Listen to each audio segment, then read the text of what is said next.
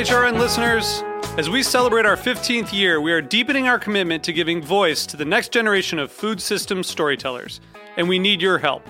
Our internship and fellowship programs help activate new possibilities for underrepresented and underestimated young people through experiential journalism, audio engineering, and production training.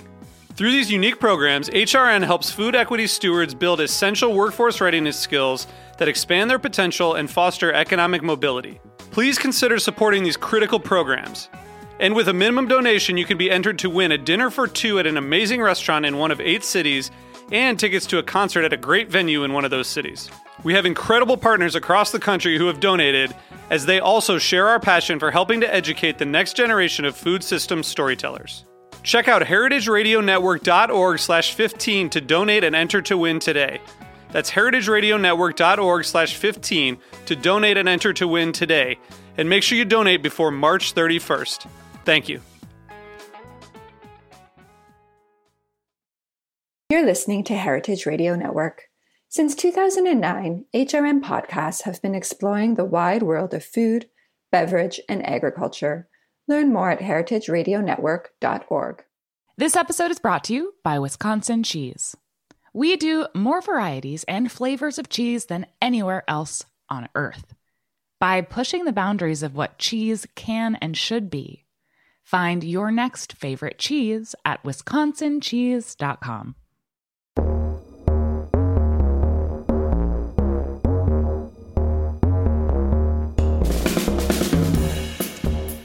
This is Gastronomica, a Heritage Radio Network podcast. I'm your host for today, Jaclyn Rohel. This series is produced in collaboration with Gastronomica, the Journal for Food Studies. Our summer season previews Gastronomica's newest issue, 23.2, soon to be available online. This issue spotlights the theme of working with food, focusing especially on urban transformations, on work and play, and on market values. My guest this week is Annie Koempel, joining us to discuss her research on food sharing and the ripple effects of disordered eating.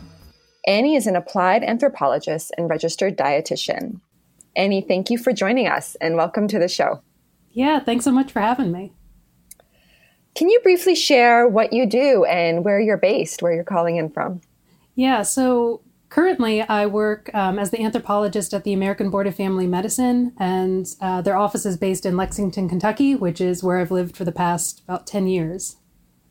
Great. And broadly, what does your work look at and what fields or fields, if it's interdisciplinary, um, do you situate your research in?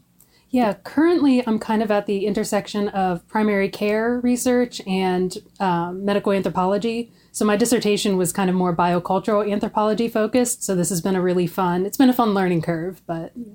How did you come to food, food studies? Oh my gosh, that's a great question. Um, I started looking into the food studies literature back in undergrad in the late 2000s. Um, you know, it was really popular at that time to be interested in growing food and local food. Um, and so, doing my uh, undergraduate degree in anthropology and history, I had some professors who were also very interested in it. And the moment they introduced me to the topic, I was just immediately sold. And how did this particular project come about?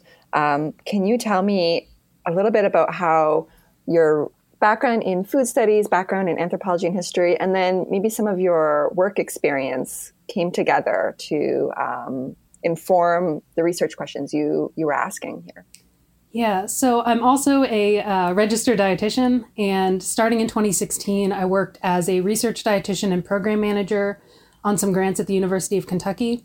Um, so I was regularly attending farmers markets, community events, um, hosting cooking demonstrations, and kind of doing the anthropology thing of hanging out with people, usually around food. Um, and so I had previous graduate experience in anthropology, and the more time I spent in Eastern Kentucky, which is you know rural Central Appalachia, um, the more that part of my brain got kind of reactivated. So I wound up going back to graduate school, um, completing my master's degree, and my advisor at the time, who's Sarah, who is Sarah Lyon at the University of Kentucky, absolutely incredible researcher, incredible person, and she convinced me to stay on um, to complete my PhD. And so this article was a chapter in my dissertation And it was heavily informed by the time that I had spent, you know, eating and talking about food with all types of people um, across the state, but again, mostly in the, the eastern part of Kentucky. Um, so, community members, leaders of nonprofits who were working with people to grow more food, um, and other, you know, local community organizations. And in your piece, you note that disordered eating and eating disorders are not the same thing. So before we talk a little bit more about like the context of the research site and and um, and the methodology, I guess it's just a question of terminology and, and, and setting it up. So for our listeners, what's the difference in, in your view between disordered eating and an eating disorder and then also dieting? Yeah, that's a great question. And I think that question was at the heart of a lot of uh, my interests and um, this chapter or this article. So, the short answer is that eating disorders are diagnosed mental health illnesses and they're comprised of disordered eating behaviors. And there's an argument to be made, supported by a lot of research, that similarly, dieting is comprised of disordered eating. Um, it's just on a non clinical level. And so, really, again, that was the crux of my question. So, you know, what is disordered eating itself? How does it affect people? How does it move between people? And I would hate in the article or here to put limits on it or a specific specific definition because it's really a range of behaviors and it's on a continuum. So it can include things like restricting certain foods, feeling like you can't stop thinking about eating or food, and also those things that we stereotypically think of with um, an eating disorder like binging or purging, over exercising, obsessing with weight. Um, again, there's this whole range of thoughts and behaviors that would fit under the umbrella of disordered eating. And myself and a good number of dietitians, mental health counselors, and other activists would argue that any degree of disordered eating warrants care and attention.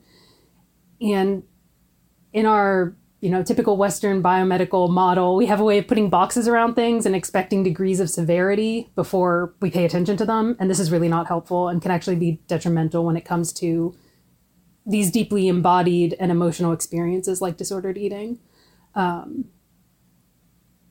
I think I answered your question somewhere in there. yeah, yeah, you did. And I just wanted to draw attention to one of the terms you used to describe disordered eating, the phenomenon of disordered eating, as an, an umbrella, you know, the umbrella of disordered eating. So, it, does it have a broader kind of broader um, connotation um, than, say, the more specific behaviors of that are um, of, of an eating disorder?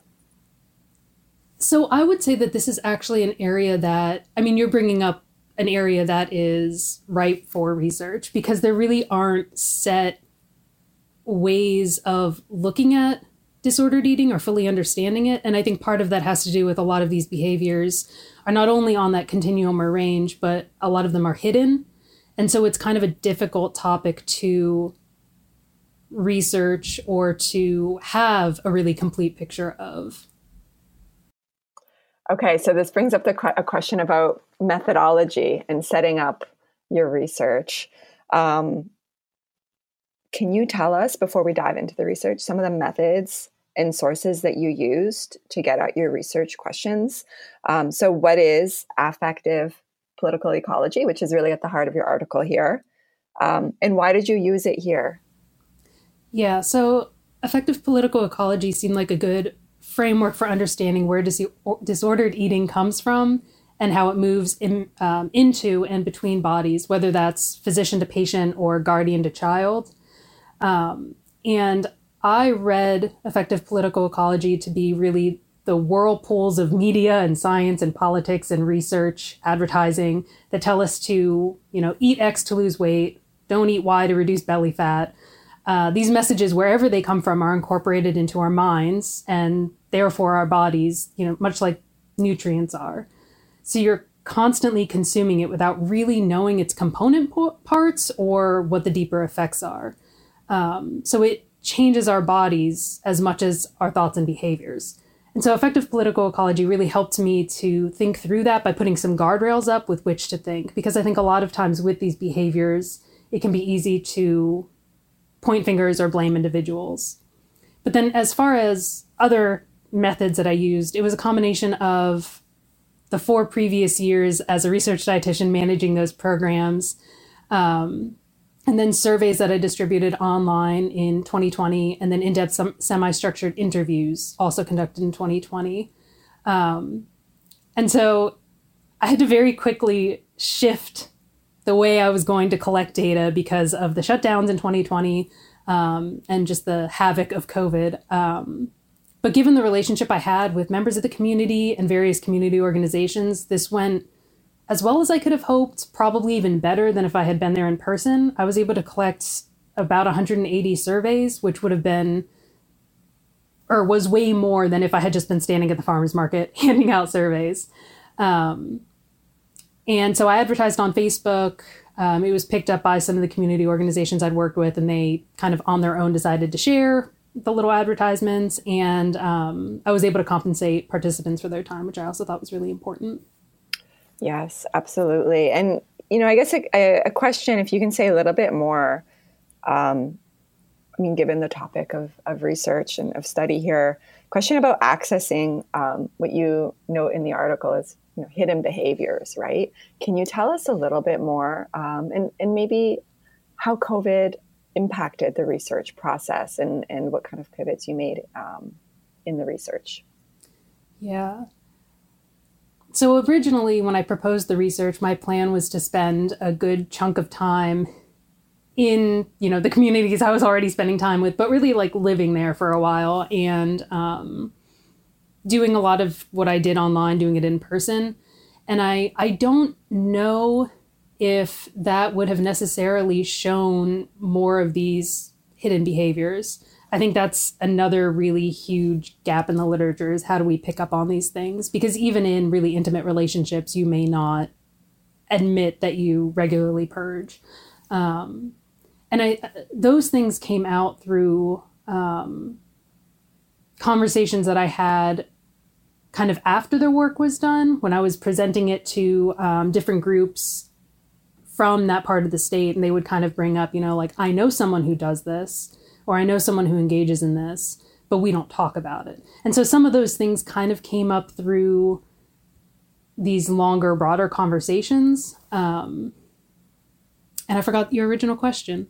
I kind of went on a that tangent. answered it. No, that answered it. that, answered.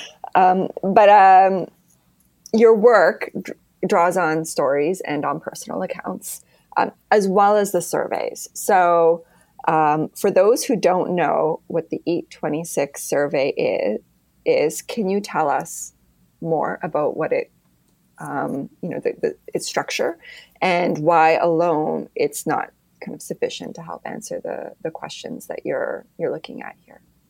Yeah, that that was a key piece I left out of the method. So in the survey, I included the Eat 26, which is the eating attitudes test, and it's a tool widely used um, in clinical settings to screen for an eating disorder. There are other tools, but I used this one specifically because it's a little more comprehensive, I think, and there's a good body of evidence that validates its use in both clinical and non clinical settings and in diverse and even international communities. Um, so it includes 26 disordered eating behaviors. An example that we would traditional, like I said before, we would traditionally think of with an eating disorder. So binging is on there, but then it also includes eating diet foods, being preoccupied with what you eat, being preoccupied with weight. Um, and so this gives a sense of what people are doing, but it doesn't really give us an insight into how these behaviors make people feel, how they move between people, how they affect people's day to day lives, um, and other things that may fit on the disordered eating scale but aren't reflected in the survey. Um, I opened the article with a story that I think is a good example of how surveys can really miss the affective quality of some of these behaviors. Um, so I was talking to a woman, and she was telling me about her mother, who I called Rose. And Rose lived an active life. Um, and a few years ago, Rose was diagnosed with very high cholesterol, told to go on a low fat diet. She followed that diet meticulously. Um, the Christmas of that year, Rose baked her famous Christmas cake for her entire family. And the woman I was talking to found Rose on Christmas Day at the kitchen table just sobbing because she couldn't have that social joy and share that moment of eating a piece of that cake with her family because of her diet. Um, heartbreakingly, a month later, Rose died from a heart attack. And her daughter said to me, um, It makes me sick that we didn't insist she eat a piece of that cake.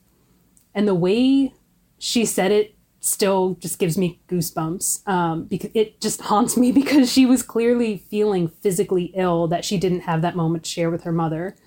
Um, and so I think we just don't often think about these incredibly meaningful moments until they're disrupted. And these disruptions happen all the time. And not all of them are quite as dramatic as that one, but a lot of these moments do occur as an outgrowth of some of these disordered eating behaviors. And these, the story that you just shared, um, uh, as well as the other research um, that you were undertaking, was for the most part situated in rural Kentucky. Is that right? Can you tell us a little bit more about the the context of the research site? Yeah. So it's um, Eastern Kentucky is in the Central Appalachian Mountains, um, very rural. Um, I honestly, my I decided to focus on that area, and I don't think anthropologists admit this enough, but it was partially convenience and a degree of familiarity. I had been in that community for years, or working with that community for years. Um, I do have to say, it's a my sample in particular was a largely white cisgender middle class group. Um, and you know there's a whole bunch of other people looking at these topics within diverse communities. Um, sabrina strings is one that i bring up in the article but there's a whole bunch of other activists working on that. But something else that kept me interested in this area are the number of stereotypes and myth making around people who live in appalachia uh, in particular, nutrition and public health studies have this undercurrent of painting the entire area as unconcerned with their health which again, Rose's story shows she was deeply concerned about her health. Um, and so just kind of seeing the mismatch between some of those undercurrents in the research and the lived reality on the ground was something that, again, really reactivated the anthropologist in me. Thank you, Annie. We're going to take a short break and we'll be back in just a moment to hear a little bit more um, about what you found in the course of your research. This episode is brought to you by Wisconsin Cheese. Wisconsin, the state of cheese, makes half of the nation's specialty cheese and wins more awards than any other state or country. Our heritage and traditions, master cheesemaker program, and the American propensity for innovation all put Wisconsin on the cutting wedge of cheesemaking. With over 600 varieties of cheese to choose from and 5,500 national and international awards and counting, get ready to turn your refrigerator into a trophy case. Enjoying a Wisconsin cheese is basically like winning a gold medal in culinary achievement. Set your mind at cheese. When you bite into a wedge of Wisconsin Wonderful, you know it is made with the ultimate skill and passion possible. Find your next favorite cheese at wisconsincheese.com. And we're back. This is Gastronomica on the Heritage Radio Network. I'm Jaclyn Rohel talking with Annie Koempel about her forthcoming article on affective political ecology and the sociality of disordered eating in rural Appalachia, which will appear in Gastronomica's newest issue out soon, issue 23.2. The COVID 19 pandemic hit just as you were in the midst of collecting data. And we had spoke a little bit about how you pivoted your research um, methods um, during this moment. How did the pandemic impact the eating behaviors that you were you were kind of observing and, and hearing about during this time? Yeah, I definitely heard from a lot of people that food was a source of comfort. I experienced that myself too. Um, there's a lot of baking, a lot of learning to cook, partially because restaurants were closed, so there weren't really other options. Um, but it was also something that was safe and comforting. Um, something to do with your kids because you weren't having to commute the hour home after work. Um, and I love this. Like, food should be a source of joy and comfort and companionship. It doesn't always have to be those things, but it can be without you know the guilt or the shame or the stress that I think a lot of times that we feel about baking a cake and eating it. Um, so I just yeah, it was very in that moment. I think I myself and my participants got a lot of. Uh, got a lot out of having these conversations and you know sharing recipes and sharing what we were baking and cooking as we were all you know thrown into this very uncertain time um, but yeah surprisingly talking about food during the pandemic was a very enjoyable part of this research on the other hand um, there was some research put out from the center for body image research and policy that rates of eating disorders just ballooned during COVID. So there was, you know, a darker undercurrent, a darker side to being stuck at home that depended on who you were with, what your relationship with food was like. Um, so yeah, there is there is some research showing that perhaps disordered eating behaviors increased during COVID. Um, so it was kind of a, a both and there. Mm-hmm. Oh, that's a really interesting, um, interesting kind of insight. I I was struck reading your article um, by narratives of joy and play. Um, that is, women's stories of using, of enjoying food and, and eating together, commonly cropped up throughout the article. Um, was that surprising to you as you as you did the research, and um, how did you kind of make sense of that widespread phenomenon of disordered eating? More generally, not even you know um, within the confines of the COVID nineteen pandemic, which was you know admittedly not the focus of, of your research. It was it was circumstance really. Yeah, I think any of us doing research at that time though, it kind of de facto had to become a part of the research. But yeah, that definitely was not my focus.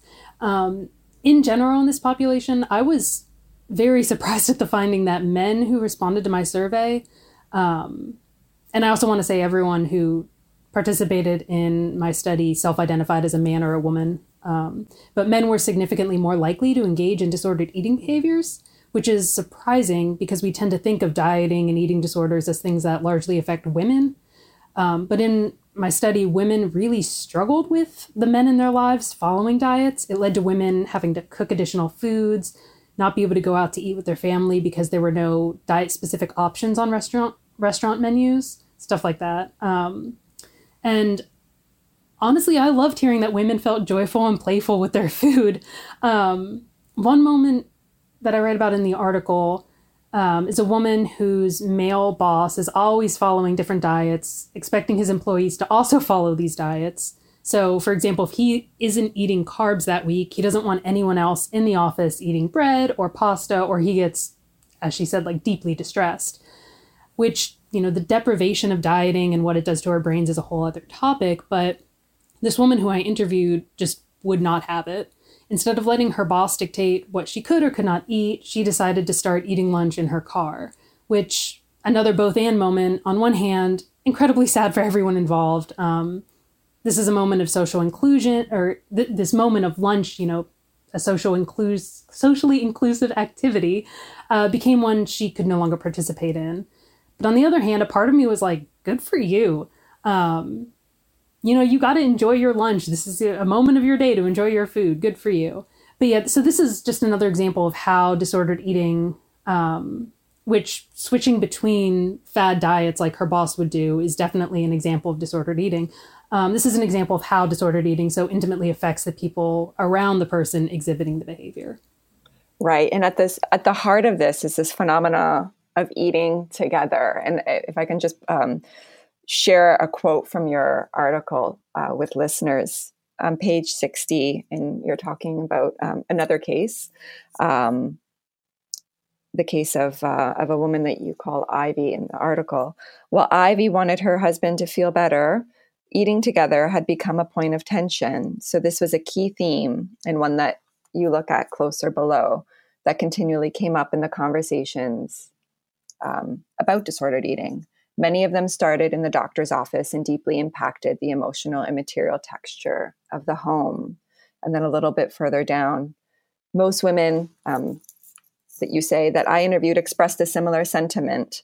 Um, I like sweets or I like to eat and express sadness and frustration at not being able to share the same foods they once could with their husbands or having to take on additional kitchen chores to accommodate new diets. Um, there's a little bit of a twist here because you're you're kind of talking about um, adjustments to home home cooking, home provisioning um, within the frame of a response to medical diagnosis. Can you say a little bit more about um, how that affected your research? Yeah, there was a good amount of. So, for, well, first of all, I do want to say the majority of interview participants were women. Um, so I think there's a whole lot more research that needs to be done on men's experience of this. So this is this is painted through, you know, the women's, the mothers, the wives' perspective, but from their perspective, their husbands would um, be have some kind of diagnosis, high cholesterol, um, high blood pressure, and would receive kind of generic lose weight nutrition advice, uh, which saying lose weight that's not a behavior. Like how do you how do you just lose weight? That's not like i can go for a walk and i know what that means. Um, and so there would be some go into the google doc to kind of figure out what am i supposed to do. And this led to various patterns of the men in their lives restricting their food intake. Um, so i think one example is um, they went the woman's husband went uh, vegan for a while, so no animal products or seafood, and then slowly introduced seafood back into his diet. But she was just kind of having to juggle how to cook for her kids, herself, and her husband in these different ways. Or another woman's husband just kind of completely cut out carbs. And so she went from making noodles for her kids to making like zucchini noodles. And anyone who has kids knows how difficult it can be to, to feed kids, to have them finish their meals. So there were just these layers of um, emotional labor that were going into women having to manage something that, you know, was they were undertaking these dietary restrictions in order to achieve a state of health but the backlash of that wound up being a state of you know unhealth for the family and unknown health physiologically. We don't know if any of this actually helped with their high cholesterol or their high blood pressure. Probably not the high blood pressure. It was probably a very stressful environment, but I can't say that for sure. I was really struck by um, your writing throughout is is layered with um, accounts of the social relationships and social encounters that shape eating behaviors, which is really at the heart of your of your research here. Um, and you also note that biomedical environments and medical expertise affects bodies. Can you say a little bit about this piece and the complexity of these different factors in, in shaping disordered eating? Yeah, and again, this is where affective political ecology was just incredibly helpful as a framework. Um, again, I think I said this before, but it can be easy to lay blame at someone's feet, you know, a doctor doing what they think is best for a patient or a mother worried about their child or their husband. But it's kind of unhelpful to assign blame that way. Um, there's a phrase going around TikTok, at least right now. I don't know if it'll still be around in a week. Um, but people are talking about almond moms. And from what I gather, it's a mother that puts her daughter or child on a strict diet or encourages it, either explicitly or implicitly, through her own dieting and overexercising behavior. Do I wish this wasn't a reality? Absolutely. But ultimately, what I wish is that those women recognize the networks of power they were being pulled by and into. Just the amount of money being made off of their suffering, like it is a type of suffering, and their children's um, suffering by extension. Our food environment is just absolutely saturated with disordered eating messages, so much so that it seems normalized or even healthy. And just to be clear, it's not it's not healthy. Like if we're thinking about health in a holistic way, and there are alternatives. Um, it has this body of uh, or this body of work has recently come under a attack for some, you know, valid reasons related to racial equity, but the underlying mission of uh, health at every size movement is pretty solid. And in epidemiology, um, that literature is referred to the fit but fat literature. Um, so it is backed up by some pretty solid research. And overall, again, I think the underlying mission um, is one that truly promotes health. Um, and so again, there are these alternatives. Um, also, as a uh, dietitian, um, I'm also an intuitive eating counselor, and intuitive eating is a great first step to stepping outside of this normalization of disordered eating that we just encounter every day. And I think this is a really um, kind of good time to ask you about what you're currently working on now. You had mentioned um, as a dietitian. So, so what kind of work now that you have wrapped up that project are you doing kind of day to day? Um, and what are you looking ahead to? What's your next project? Yeah. So I started as, um, or I started working at the American Board of Family Medicine in November. Um, and so the number of projects I'm on are truly intellectually engaging. Um, they're very much primary care focused. So I am hoping as I build up my research portfolio, I'm hoping to get back into the world of food, nutrition, weight stigma, but I'm still kind of feeling things out a little bit when it comes to that. Uh, which, if anyone listening is at the at the crux of primary care nutrition or primary care and disordered eating, um, I would love to talk with you chat and see if we could, you know, connect and make some good research happen. But specific projects, again, primary care focus, so looking at gender pay gaps within primary care, looking at what what does it what does professionalism mean? You know, this big question about this abstract word. Um, a little bit about COVID, um, talking to doctors about long COVID, um, so yeah, it's just my projects right now are all over the place, but very much hoping to get back into that food and nutrition world. Thank you, Annie, for joining us. Is there anything um, else you'd like to share before you before we wrap up? I don't think so. Thanks. Yeah, thanks so much for inviting me to be on. Super, thank you. And listeners will be able to read Annie's full piece in Gastronomica, the Journal for Food Studies, our summer 2023 issue coming out soon. For details, visit gastronomica.org. Join us again next week and subscribe to the Gastronomica podcast feed on your favorite platform to stay updated on our newest episodes this summer.